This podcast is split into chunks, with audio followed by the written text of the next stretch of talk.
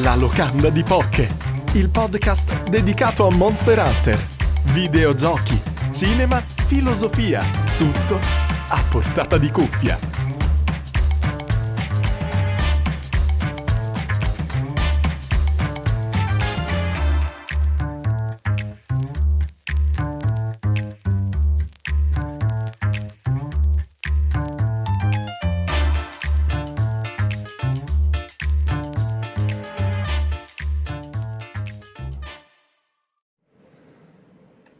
Bentornati, bentornati a tutti alla locanda di Pocche.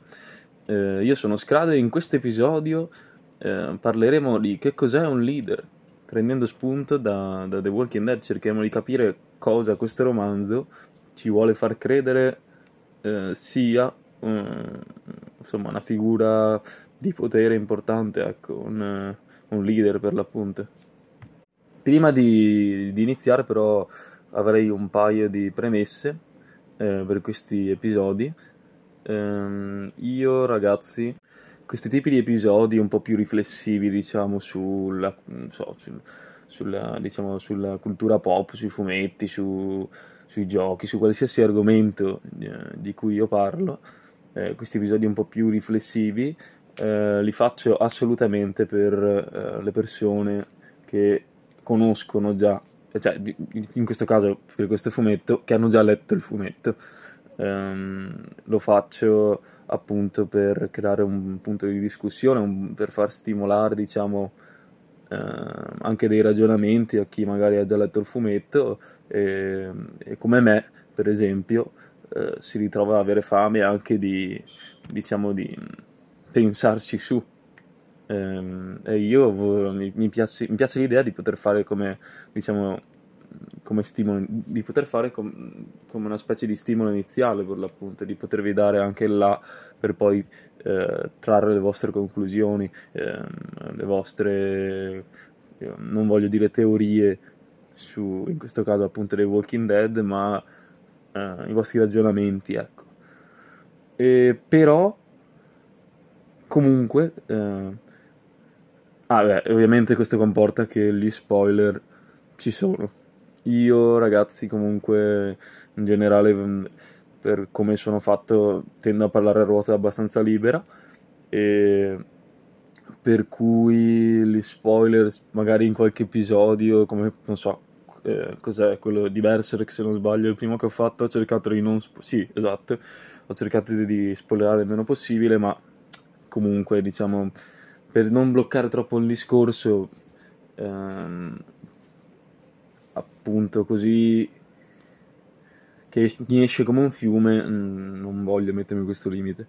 Però allo stesso tempo, eh, questi episodi quest- voglio comunque che siano utili anche a chi magari non ha mai letto questo fumetto o comunque a chi non conosce l'argomento, la storia di cui sto parlando, ecco ehm, per carità, eh, gli spoiler ti rovinano l'esperienza, sì, ma magari eh, una, una, persona se eh, non gli si fa venire neanche un minimo di voglia, almeno parlando un minimo di quelli che sono gli argomenti all'interno di una storia, eh, se non gli si fa venire un minimo di voglia di leggerla così, cioè io non non vedo tanti altri motivi ed è anche un po' per, ed è questo è anche uno appunto degli altri maggiori ehm, motivi per cui voglio fare questi tipi di episodi.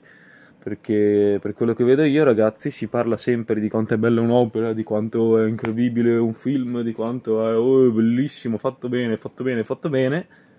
Ma secondo me almeno per come sono fatto io quello che veramente mi fa venire voglia di affrontare un, un racconto è, eh, sono, gli argom- cioè, sono, gli argomenti, le riflessioni, sì, ovviamente i personaggi in sé, i loro sviluppi e tutto, ma una grossa fetta è anche poi i vari ragionamenti eh, che mi possono lasciare, ragionamenti nel senso di, eh, diciamo, come dire, eh, diciamo ragionamenti nel senso di qualcosa che ti viene lasciata dentro, che ti arricchisce magari come persona anche ehm, appunto una volta affrontata la storia. Eh, lasciate queste premesse, che valgono per, per l'appunto per la ma- stragrande maggioranza di questi episodi, di questo tipo di, questo tipo di impostazione eh, di episodi che farò. E oggi parleremo appunto di, di che cos'è un leader in The Walking Dead. Allora, assolutamente io voglio partire che tutta la storia di The Walking Dead è mm, principalmente, eh, sto dicendo troppe volte principalmente, mm, ma comunque si centra sul personaggio di Rick Grimes e di come, soprattutto andando avanti con, con l'avventura, ehm, di come cerchi di comunque restaurare un certo tipo di civiltà. Assolutamente, eh, ovviamente all'inizio, eh, più che altro all'interno del suo piccolo gruppo, ma andando avanti con la storia la cosa diventerà sempre più ambiziosa, diciamo. Ed è un desiderio che questo personaggio prova, eh, sicuramente per, per, poter permettere un futuro, ehm, eh, un futuro tranquillo, tra virgolette, uh, alla propria famiglia al proprio figlio, soprattutto a Carl, a Carl Grimes, per potergli permettere um, di vivere, non solo di sopravvivere, ma di cominciare a vivere, come dice lui stesso. Eh, difatti, ragazzi, eh, ad, quando, quando al, a un certo punto della storia si rende conto che suo figlio eh, ha perso eh, meglio, più che perso, ha messo davanti a sé, davanti al suo cuore, un muro gigantesco eh, di freddezza per, eh, per, non andare incontro alla sofferenza dei vari lutti che avvengono all'interno della storia. Quando si rende conto che suo figlio è diventato, come dire, dal cuore di ghiaccio, per farla breve, ammette che eh, l'avrebbe voluto vedere quasi non risvegliarsi nel, nel, momento in cui era andato in coma dopo che era stato sparato. Um, cioè, per rendervi conto, ecco.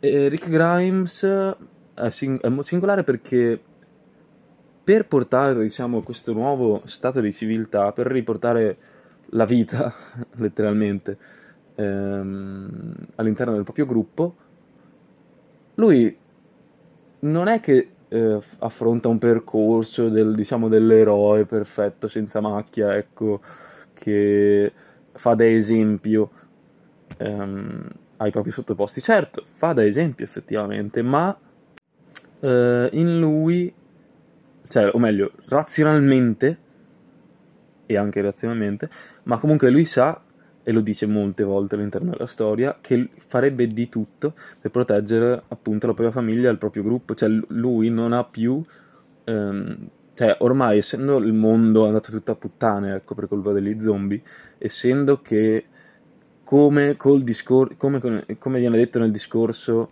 con Abram, no? eh, nell'autostrada, ehm, in cui questo personaggio dice come l'Apocalisse abbia come attivato un interruttore all'interno di certe persone che il giorno prima erano rispettosi della legge, buoni vicini, tutto quanto, il giorno dopo diventano stupratori, assassini, tutto quanto, cioè senza scrupoli, ecco, diventano persone senza scrupoli, diventano quasi bestie.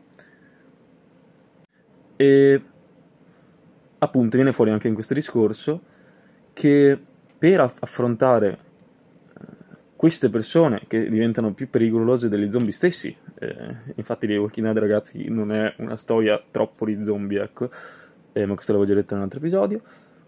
E per affrontare tipo, questo nuovo, eh, diciamo, nuovo mondo, lo stesso Rick Grimes, o comunque le stesse persone ehm, che hanno qualcuno da proteggere, ecco, e eh, la speranza di un futuro migliore, ecco, devono loro stessi attivare questo interruttore. Non possono permettersi di essere deboli, non possono più essere le persone civilizzate del mondo di prima, o almeno non lo possono essere più del tutto. Eh, Rick Grimes non può più essere il buon poliziotto di campagna. Se vuole riportare al mondo eh, in uno stato di pace, lui stesso deve diventare un mostro da un certo punto di vista Ehm, oltre a Rick Grimes, poi passando ad altri personaggi, eh, per l'appunto cioè, cioè, per l'appunto ci sono altri personaggi all'interno della storia che ricoprono eh, questo ruolo di leader. Ce ne sono veramente tantissimi in realtà. Io però voglio concentrarmi sui principali e su quelli che possono, possono diciamo, fungere un po' da specchio eh, rispetto al protagonista, che possono rappresentare diciamo, modi diversi ehm, di vedere eh, diciamo, il ruolo del, reader, del leader, di, diciamo, specchi, eh, specchi nel senso che possono eh, anche permetterci di scorgere in Rick ciò che poteva diventare se, eh, cioè a seconda di come avrebbe affrontato ehm, dif- de- alcune difficoltà che incontra durante il suo percorso, a, di- a seconda di come affronta certi lutti. Ehm, il primo tra tutti eh, è il governatore, che tra l'altro a livello di personaggio è il mio, eh, mio preferito, ecco. Eh, ma il governatore, per l'appunto, questo personaggio a capo di Woodbury, questa cittadina, diciamo, è, um, è un uomo che ha completamente abbandonato, ehm, diciamo, la, ehm, una sociale ragionevolezza.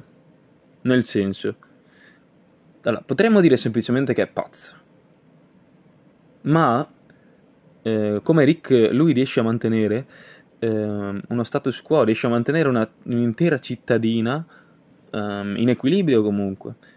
Ehm, questo perché usa la manipolazione come sua più grande arma.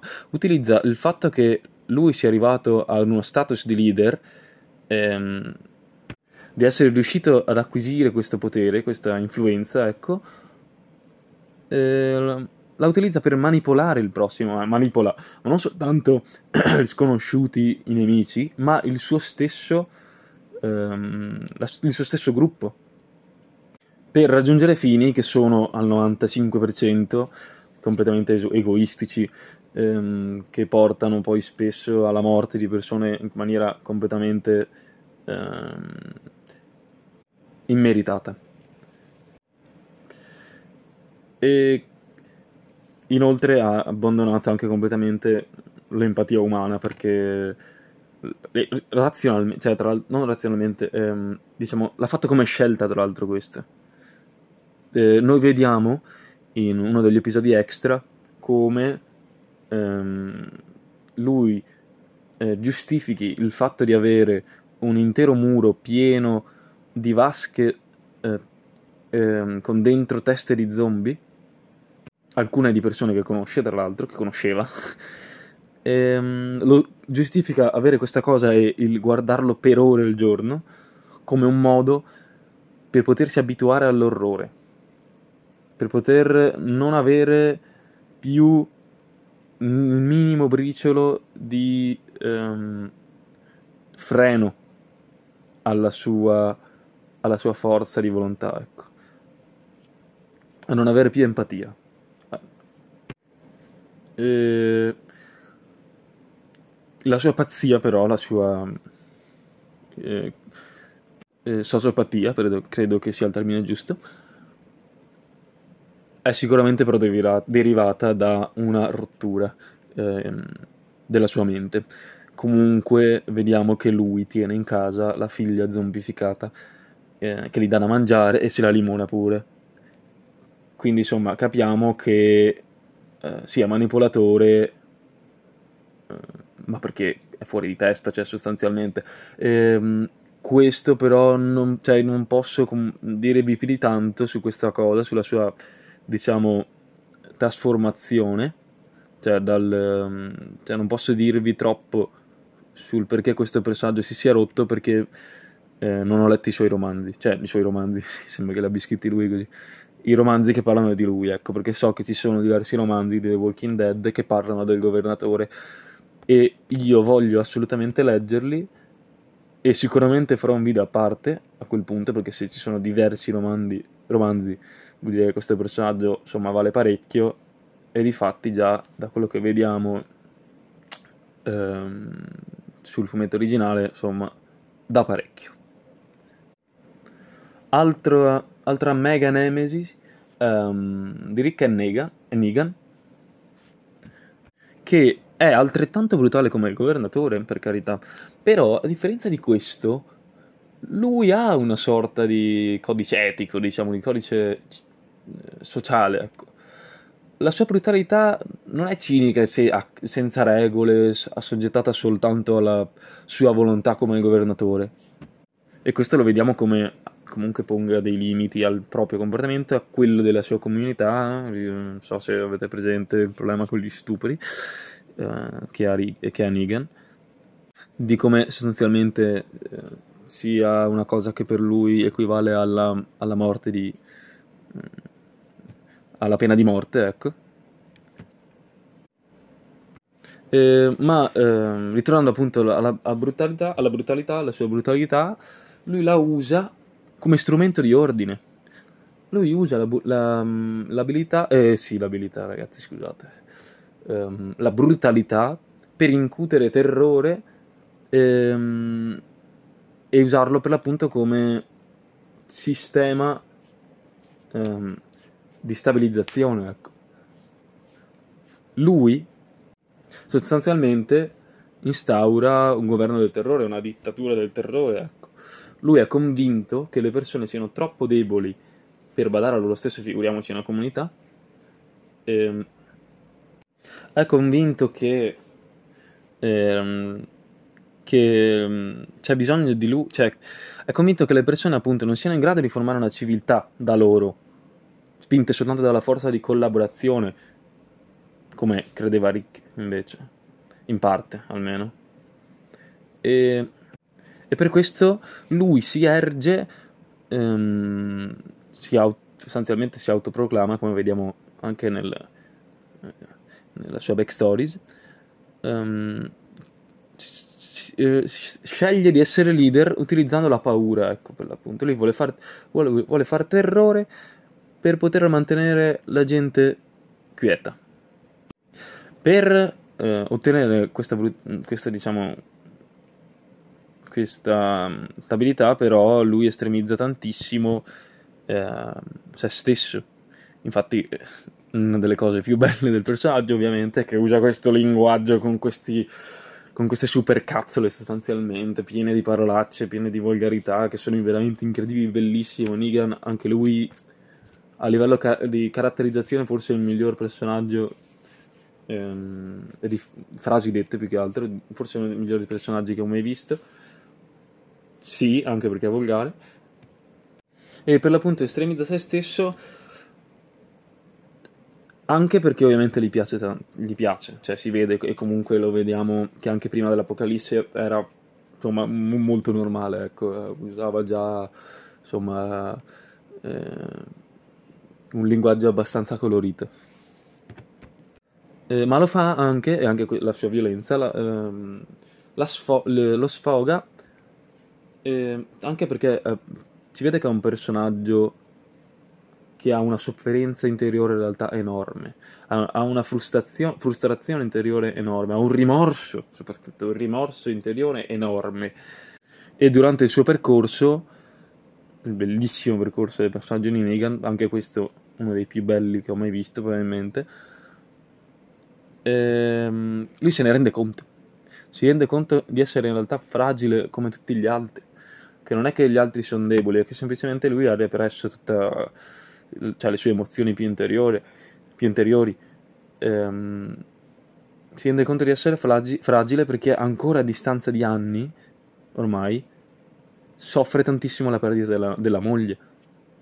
Lucille, che non a caso è il nome che dà alla sua mazza di dispensatrice di morte, appunto, perché è una cosa che lo distacca completamente dal, dall'idea della moglie lui si pente di non essere riuscito nemmeno um, a farla riposare in pace, a ucciderla una volta zombificata, e lo fa fare a un ragazzino completamente a caso. E appunto qui si rende conto eh, di essere fragile.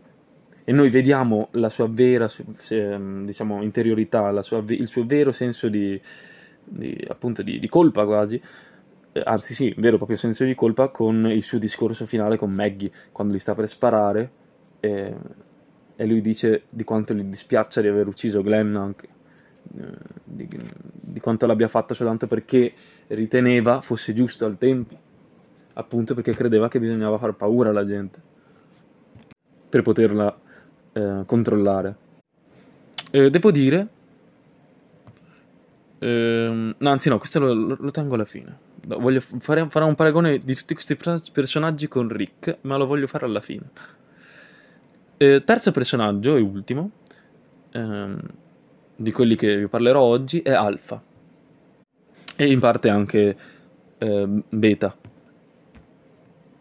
Alpha, ehm, leader dei, dei sussurratori, ehm, che sono queste persone che si, si, si mettono delle, delle, delle, maschere di pelle umana morta per eh, confondersi fra gli zombie e, e, vivono come bestie sostanzialmente, o almeno ci provano.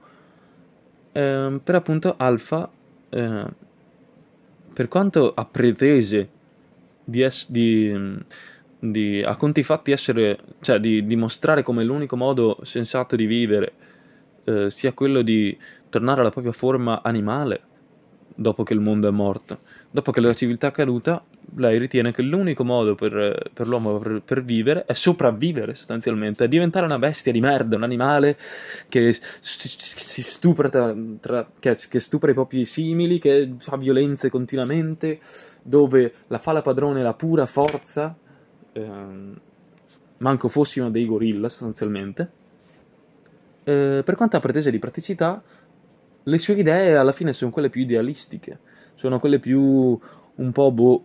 Quando, se- quando, quando fa il primo discorso con Rick, che gli dice eh, il tuo modo di vivere con, appunto come comunità collaborativa con altre comunità con se stessa è un modo finto, eh, un cioè, già suona proprio senti che è una, cazza, è una cazzata, è una mega super cazzola, ma non di quelle di Negan che ti fanno ridere. No, è proprio una super cazzola convinta e fa pena per questo. Infatti il personaggio di Alpha, soprattutto poi anche come muore e tutto, è uno dei più penosi in assoluto della serie. Uh, per quanto lei voglia fare il gioco della bestia di, di essere appunto un animale eh, guidata solo dagli istinti, ve- lo vediamo bene che in realtà è tutto un modo per nascondere la propria sofferenza. La maschera che si mette non è solo fisica in pelle, ma è anche metaforica. Lei soffre tantissimo in realtà, ma utilizza tutta questa ideologia per cercare di pararsi il culo, di non farlo vedere, perché per l'appunto, per la sua stessa ideologia, se fai vedere che soffri, sei debole. E infatti lei vediamo che piange la, diciamo, il fatto che la figlia si sia resa conto che il, il suo clan è una merda, che, che, che, che è, diciamo, mh, mm, uno schifo vivere in quella maniera, e prende e se ne vada, lei soffre questa cosa e la vediamo che da sola in mezzo al bosco si mette a piangere. Piange anche in realtà un po' con Rick quando gli parla, ma appunto vediamo che piange in mezzo al bosco da sola. Poi uno dei suoi seguaci, seguaci poi, una, de, una diciamo del, del, suo gruppo la vede e lei subito lo sgozza per uh, non farlo sapere agli altri, anche se quella stessa persona che l'aveva vista aveva detto che non l'avrebbe detta a nessuno, appunto facendo vedere come neanche i suoi seguaci in realtà sono animali, bestie come vogliono far credere. Sostanzialmente Alfa um, è quella che più cerca di, abban- di, affossare la propria umanità, perché non riesce a gestirla, non riesce a gestire la sofferenza e il lutto. Anche se purtroppo è anche uno di, di questi tre personaggi, è quello che conosciamo meno della backstory soprattutto. E, ehm, e niente. E questi sono i personaggi di cui volevo parlare. Con il confronto con Rick, eh, quello che mi viene in mente a me è che il governatore il governatore sostanzialmente è un Rick che a seguito di una sofferenza enorme ha mandato tutto a fanculo e ha deciso di vivere con un egoismo completo sostanzialmente. Ha deciso, e per l'appunto quindi, cioè, in maniera non stupida però, ehm, ha scelto di usare tutto il suo potere per eh, fare un po' quel cazzo che voleva sostanzialmente. senza perderlo, senza perderlo però. E quindi sì, è un Rick che non, non frega più una tega degli altri e pensa solo a se stesso. E Negan invece è probabilmente il perfetto specchio di Rick. E infatti i due personaggi sono ehm, cioè veramente pappa e ciccia, cioè, comunque anche all'interno della serie avranno uno sviluppo di rapporto che li porterà a fidarsi uno degli altri. E ehm, questo perché Negan alla fine ha gli stessi obiettivi di Rick. Anche lui vorrebbe riportare la civiltà che c'era prima, anche lui crede che sia possibile, solo che ha metodi completamente diversi, o meglio, mm, non ha metodi completamente diversi, perché anche Rick usa la brutalità, anche Rick, appunto come detto prima, non si fa scrupoli a uccidere qualcuno se minaccia la, la sua squadra, ma Rick lo fa per necessità. Negan è convinto che sia l'unico modo. All'inizio, ovviamente, poi vanno sviluppo anche lui. Soprattutto grazie al periodo in galera che si è fatto. Ehm, perché sì, a un certo punto eh, Negan verrà incarcerato da Rick. Per appunto fargli vedere come il, il, il, il pensiero che aveva Negan è sbagliato. Come sia possibile invece collaborare tra esseri umani. E per questo Negan è probabilmente uno dei più interessanti.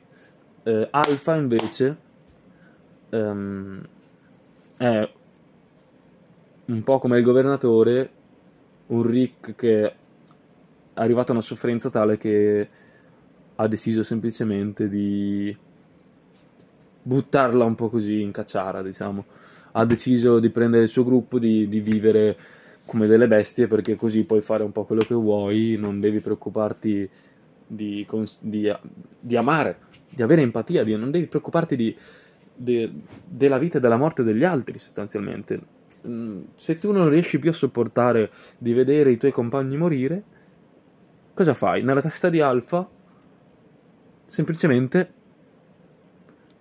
eh, cioè con, con una testa come quella di Alfa, semplicemente te ne freghi e basta e, e cominci a dire che la vita va vissuta come da bestia. Eh, in conclusione, ragazzi, io penso che Rick eh, rappresenti assolutamente eh, un, um, un, leader. No, il leader rappresenta il leader, l'idea del leader più pratica. Ehm, diciamo la versione più pratica ecco, rispetto agli altri. La versione anche più umana, ehm, la versione comunque più vera del termine leader, perché Rick, nonostante poi in verità non lo voglia nemmeno essere, di essere un leader, si rende conto però che lui è l'unico del, gruppo, del suo gruppo che mh, ha la forza, ha le capacità di esserlo, quindi prende le proprie responsabilità. Ehm, si prende le proprie responsabilità fa di tutto per proteggere chi ama, chi, per proteggere le persone che, ehm, che capisce possono essere, ehm, possono dare una mano per il prossimo passo per la pace, ecco. Capisce che la pace va guadagnata, che va sofferta, che non è una cosa scontata, ma capisce anche che l'uomo è in grado di collaborare, l'uomo è in grado di seguire grandi obiettivi se indirizzato bene. Quindi Rick appunto fa, ehm, fa da eh, motore alla civil- eh, al ritorno alla civiltà, al, alla, al ritorno alla pace. Ecco. Eh, perché secondo me questo ritorno alla civiltà comunque potrebbe essere visto come semplicemente ehm, mantenimento della pace se vogliamo prendere diciamo la parte più morale eh, di questo fumetto. E... e a me adesso, ragazzi, mi viene in mente in realtà così. Ehm, non, prepar- non, l'ho preparata per niente. Questo mi viene in mente a me il discorso manipolatorio, per carità, ma il, il discorso che fa Gus Fring eh, a Walt. Dopo che. Ah, e questo è spoiler per Breaking Bad, ragazzi. Dopo che ehm, Gus salva Hank dall'essere ucciso dai, dai fratelli se la mancano, mi viene in mente il discorso che fa Walt. eh, cos'è un uomo? Cos'è che fa di un uomo un uomo? Ciò che fa, ehm, adesso vado a braccio, eh, vado più, mi sembra sia così più o meno il discorso, però vabbè, datelo a vedere su Google al massimo, questo bellissimo discorso. Eh, Gas fa Walt, cos'è che fa di un uomo un uomo? Ciò che fa di un uomo, quello che dice è, ciò che fa di un uomo un uomo è il provvedere per la propria famiglia. E non importa se non viene rispettato, se non viene considerato e se non viene amato. Lui lo fa e basta perché è un uomo. E questa cosa per me si può trasportare su Rick. Rick affronta tutta la merda sostanzialmente per la sua famiglia che poi a un certo punto diventerà la sua comunità, ovviamente, la famiglia allargata, ecco. A un certo punto diventa anche quasi l'umanità intera, potremmo dire, però eh, lui lo fa per la sua famiglia. Non importa se poi le azioni che farà sono ehm, saranno azioni che questi non approveranno, che magari lui stesso non approverebbe. Lui lo fa perché è necessario rimanendo però umano. E così si conclude l'episodio, ragazzi. Veramente mh, mm, bellissimo episodio. Uh, ve lo dico da solo sì, perché mi sono divertito un sacco a eh, farlo. Infatti, siamo arrivati a 31 minuti. Eh, io vi ho preparato di un sacco di altri personaggi. E magari un giorno lo farò anche quando boh, magari farò un episodio 2 di questa roba. Ehm. E niente ragazzi, io vi ricordo di seguire sempre il canale, di iscrivervi a tutti i social ehm, e, e ricordatevi, noi non siamo i morti viventi,